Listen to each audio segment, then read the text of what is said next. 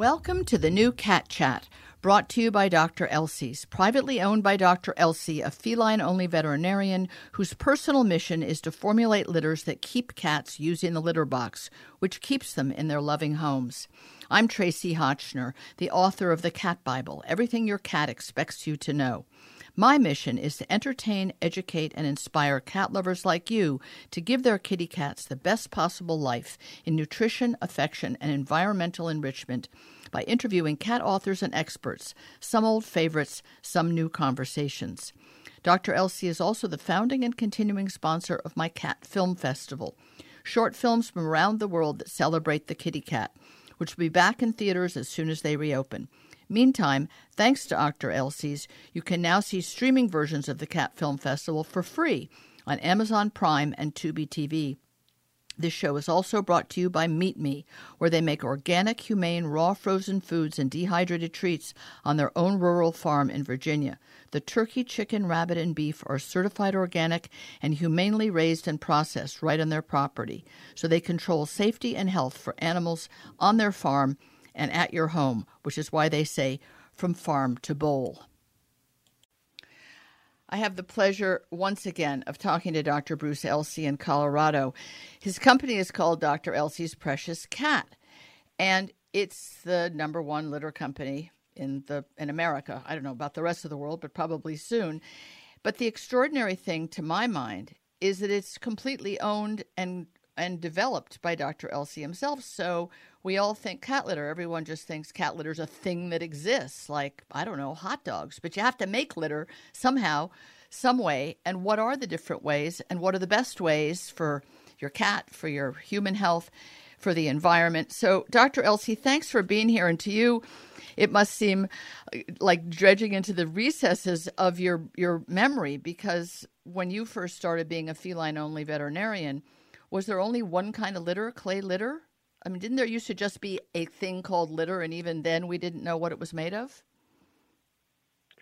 Absolutely, Tracie. So, back when I graduated from veterinary school in 1977, when the Earth was still cooling,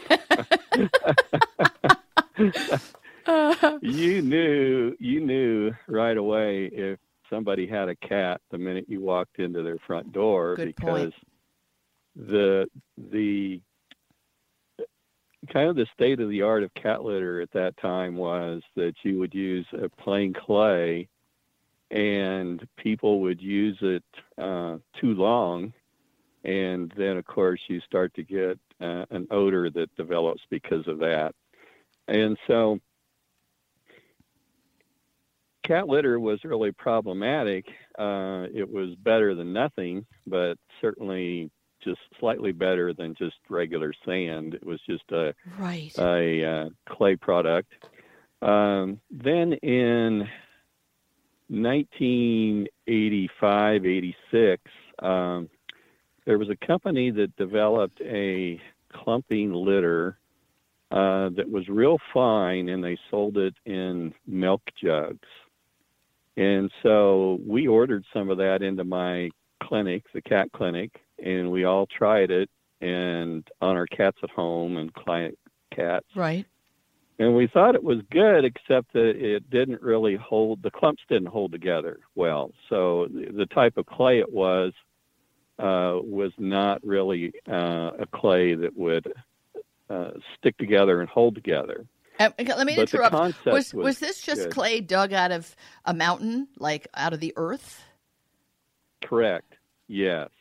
Okay, Yeah, then dried and ground and Okay. screened. got it. Uh, and the particle size was like sand. Very That was- fine. it, it- real fine, which cats like, uh, but unfortunately, it was certainly not the answer from an odor standpoint. So um, I knew that sodium bentonite was had a tendency to clump and stay in clumps just because it's used uh, in the oil patch for uh, drilling mud oh, to bring uh, rock back up out of a hole. They have to they have to have something to uh, when they're drilling, it actually helps in that process. And I was aware of that from just being around that a little bit. Right. And so I thought, well, I will try some granular sodium bentonite and see how it works as a cat litter. And this was um, about 1986, 87. And so then I started packaging that in a garage next to the clinic and selling it. No kidding. To uh, our clients, uh, you know, our and they thought it was great. Isn't that interesting? And you know, that so reminds that's me the way it all came about. of my father and Paul Newman, who started Newman's Own with a salad dressing that Paul Newman used to mix up in his kitchen slash basement and give to friends as a gift. And everyone liked it so much. And so you were an entrepreneur like that, although you had a side job, which was owning your own cat clinic and being a vet during the day. So you were sort of a chemist engineer on the side. I guess you could say that. Right. Um, yeah, and then uh, then it just kind of evolved from that. Um, we developed uh, cat attract by adding uh, herbs to the litter that attracted cats, and we've uh, over the years developed different varieties for senior cats and uh, kittens, uh, just to their own specific needs because of problems that they might have. Uh, senior cats, of course, uh, are more prone to lower urinary tract infections, so it's important uh, that they can keep their uh, perineal area clean. Yes. And so that was the that was the rationale behind developing that litter. Uh, kittens like a smaller particle size, so Ah. we have a smaller particle size for it. So pretty much across the board, uh, as things evolved, we just looked for where there was a problem and developed products to address those problems. So pretty straightforward, really. Well, not really, because herbs to attract a cat to a litter box is exactly not logical or lineal. That's that's a, a different creative mind that would think of that. I mean, all the other litters that I've ever heard of, they have pine or lavender or maybe lemon. I'm not even sure, but they have scents that that the manufacturers, which are big companies, they're not a privately owned company like yours, where you can invent things, try them, and if they work, keep them, and if they don't work, change them. But they were only trying to appeal to humans, like so many even I, I don't know products for pet foods were made to look attractive to people with fake colorings and fake shapes. It, it was all about the people. And these litters all evolved to solve problems that cats had with eliminating in a litter box to make people's lives better. What made you think of herbs? Well, I knew that there were things that attracted cats, and so by just having that knowledge, uh, I just expanded on that. Uh, you know, and it, it's funny you would bring that up about lemon and orange and that sort of thing because citrus is aversive to cats, yes, and yes. they've even had um, orange peel litter, for example, because pretty much everything under the sun has been used or will be used or try to be used as a cat litter. Um, but you know, we try to speak for the cat. That's the way we've always. Uh, we even have a little sign up on the refrigerator at the clinic that that says that. that nice. We speak for the cat. Nice. You know, so you know, people may not always agree with what you're saying, but we try and always uh, take that approach and speak for the cat, what the cat would want if they could talk. So you knew that cats were drawn to eating certain kinds of grasses, right? They like that, and certainly they like catnip, which is an herb. But how did you come up with the? How would you come up with the herbs? Was it trial and error? Here, cat, do you like this herb? Do you want to come over and sniff it, or what combination of herbs? I'm, I imagine they're proprietary herbs. It's not oregano and marjoram, but what is it, if you're allowed to say? Well, it is proprietary, but uh, yeah, it was a trial and error sort of thing. Uh, I was fortunate in that not only did I have clients' cats that I could test things on, but there are a couple of shelters that are close to the clinic, and so I was able to do comparison studies there as well. That's brilliant. So I was just in a natural uh, setting to take advantage of all that. Um, whereas a big litter company, um, you know, if they wanted to do that, they would have an awful lot of hoops to try and they go would. through and a lot of money Yeah. to do a trial that was a scientific trial and you'd have to go to a vet college and and would they even have enough cats to test it on and all those cats would be sick cats so that wouldn't necessarily count what you then have come up with okay so those early litters the early cat attract were they still made of clay was that still the only oh no sorry it was that it was that product from the oil fields so you didn't use clay at all Well, no, it is a clay. It's but it's a sodium bentonite clay, i see uh, and it has different properties. Uh, it holds a clump that stays together, so it doesn't break down in the litter box.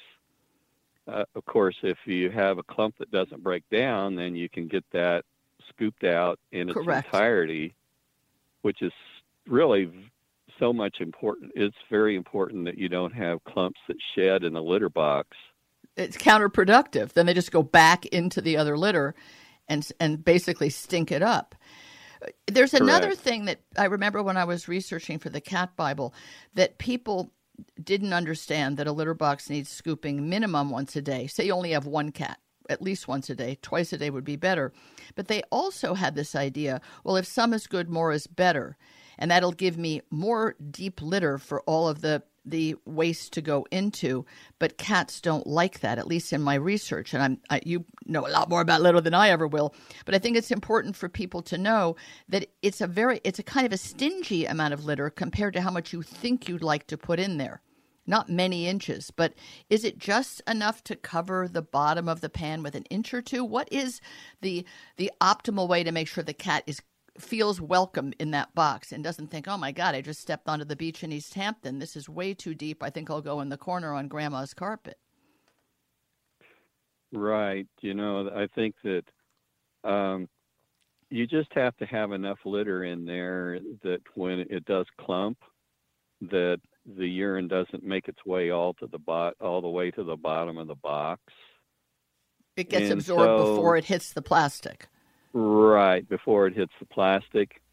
Uh, so that depends uh, a bit on the cat how much it happens to dig before it gets in there. That's right. Uh, yeah, so you, I, I think people just have to experiment a bit with their individual kitty and see how much litter works uh, for that cat.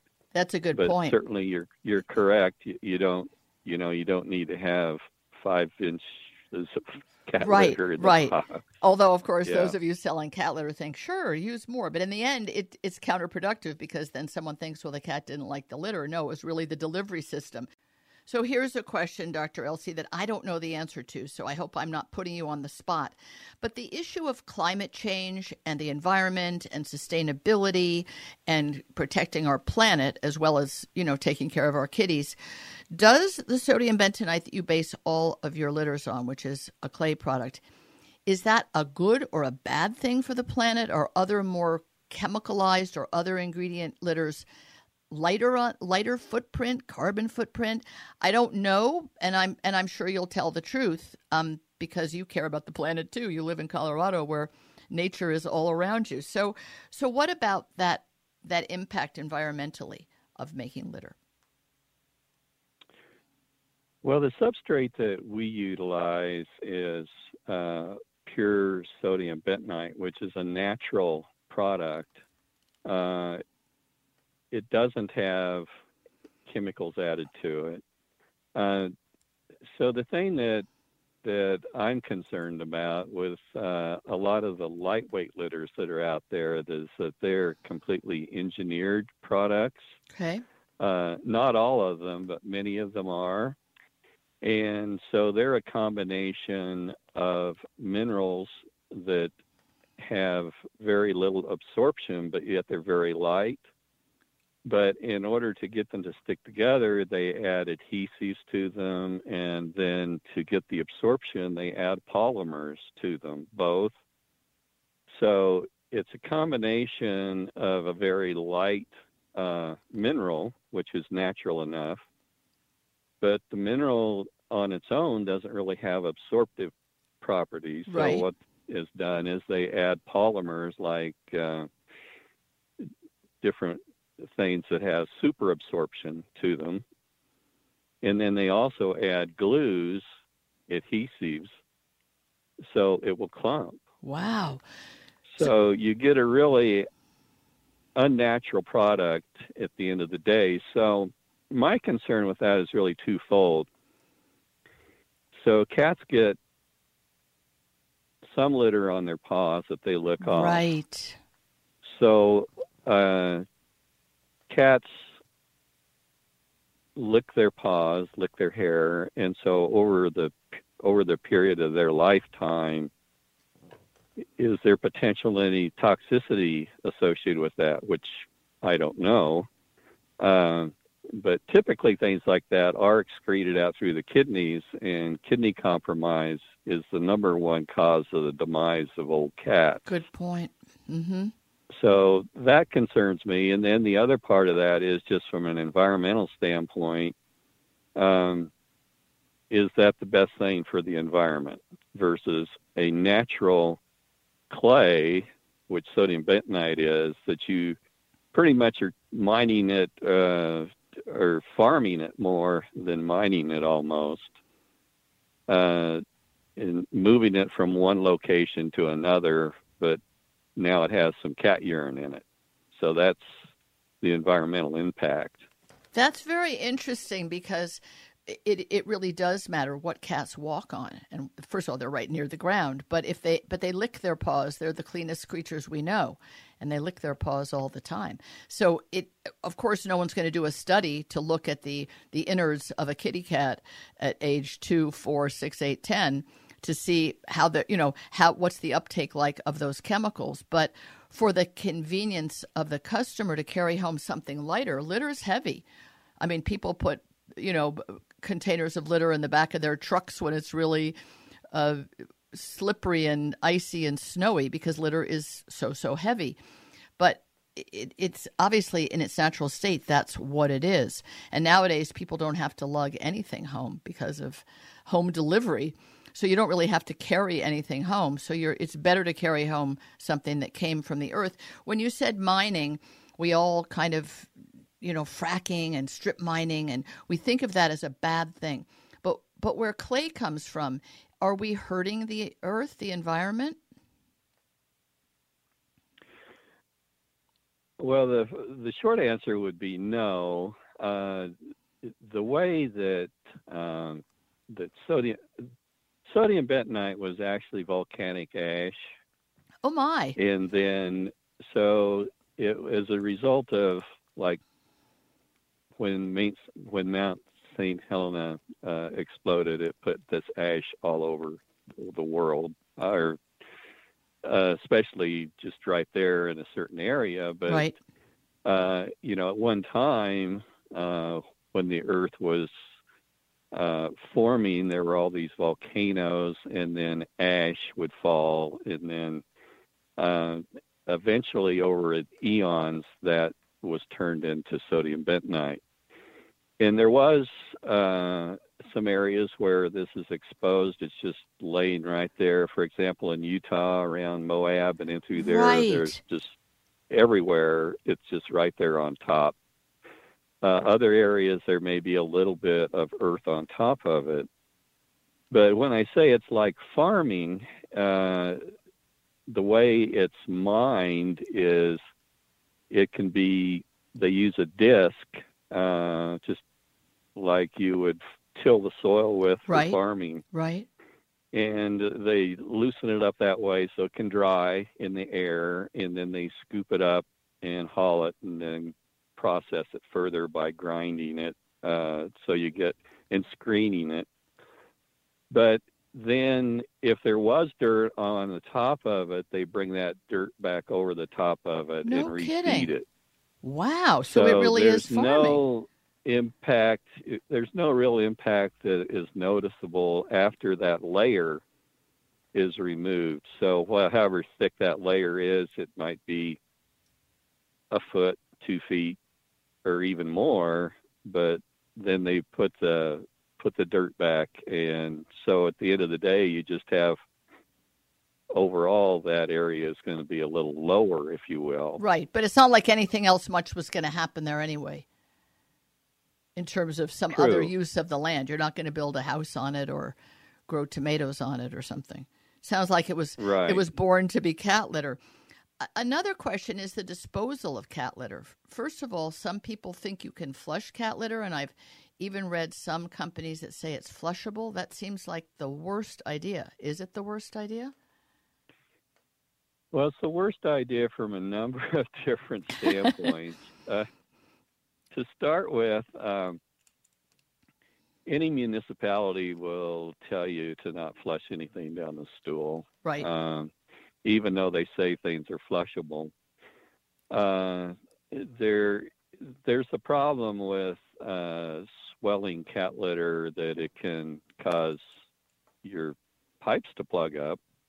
Love. Uh, but then there's also issues with uh, toxoplasmosis, which is a protozoa oh. that cats shed for just a short period of time. But then if that gets uh, if that gets into the seawater, then uh, you can have problems associated with um, you can get problems associated with the rest of uh, mammals, if you My will, God. that might come in contact with that. So, sea otters in particular, uh, there's a big concern about uh, toxoplasmosis and then becoming ill because of people flushing cat litter. Wow. Talk about unintended consequences. So is the best way to to bag it and put it in your trash? Exactly. Okay. Right. And then it goes into the the landfill or wherever trash goes. Well, this has certainly been the 101 on cat litter and everybody do not flush it because those poor sea lions and every everything else that lives in the sea, not to mention your own sewage system. Heavens to Betsy. Dr. Elsey, thank you so much for everything you do on behalf of all kitties, but especially the ones who have to eliminate many times a day that you've made their life easier. Thank you so much. You're welcome, Tracie. Thank you. Thanks for listening to Cat Chat. I hope this conversation has deepened your understanding and appreciation of cats everywhere.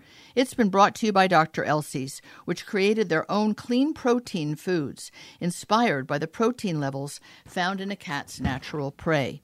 I recommend that wet food should always be your cat's primary diet, but protein also comes as a dry food, the first one I would recommend if you want to feed dry, even as part of your cat's diet.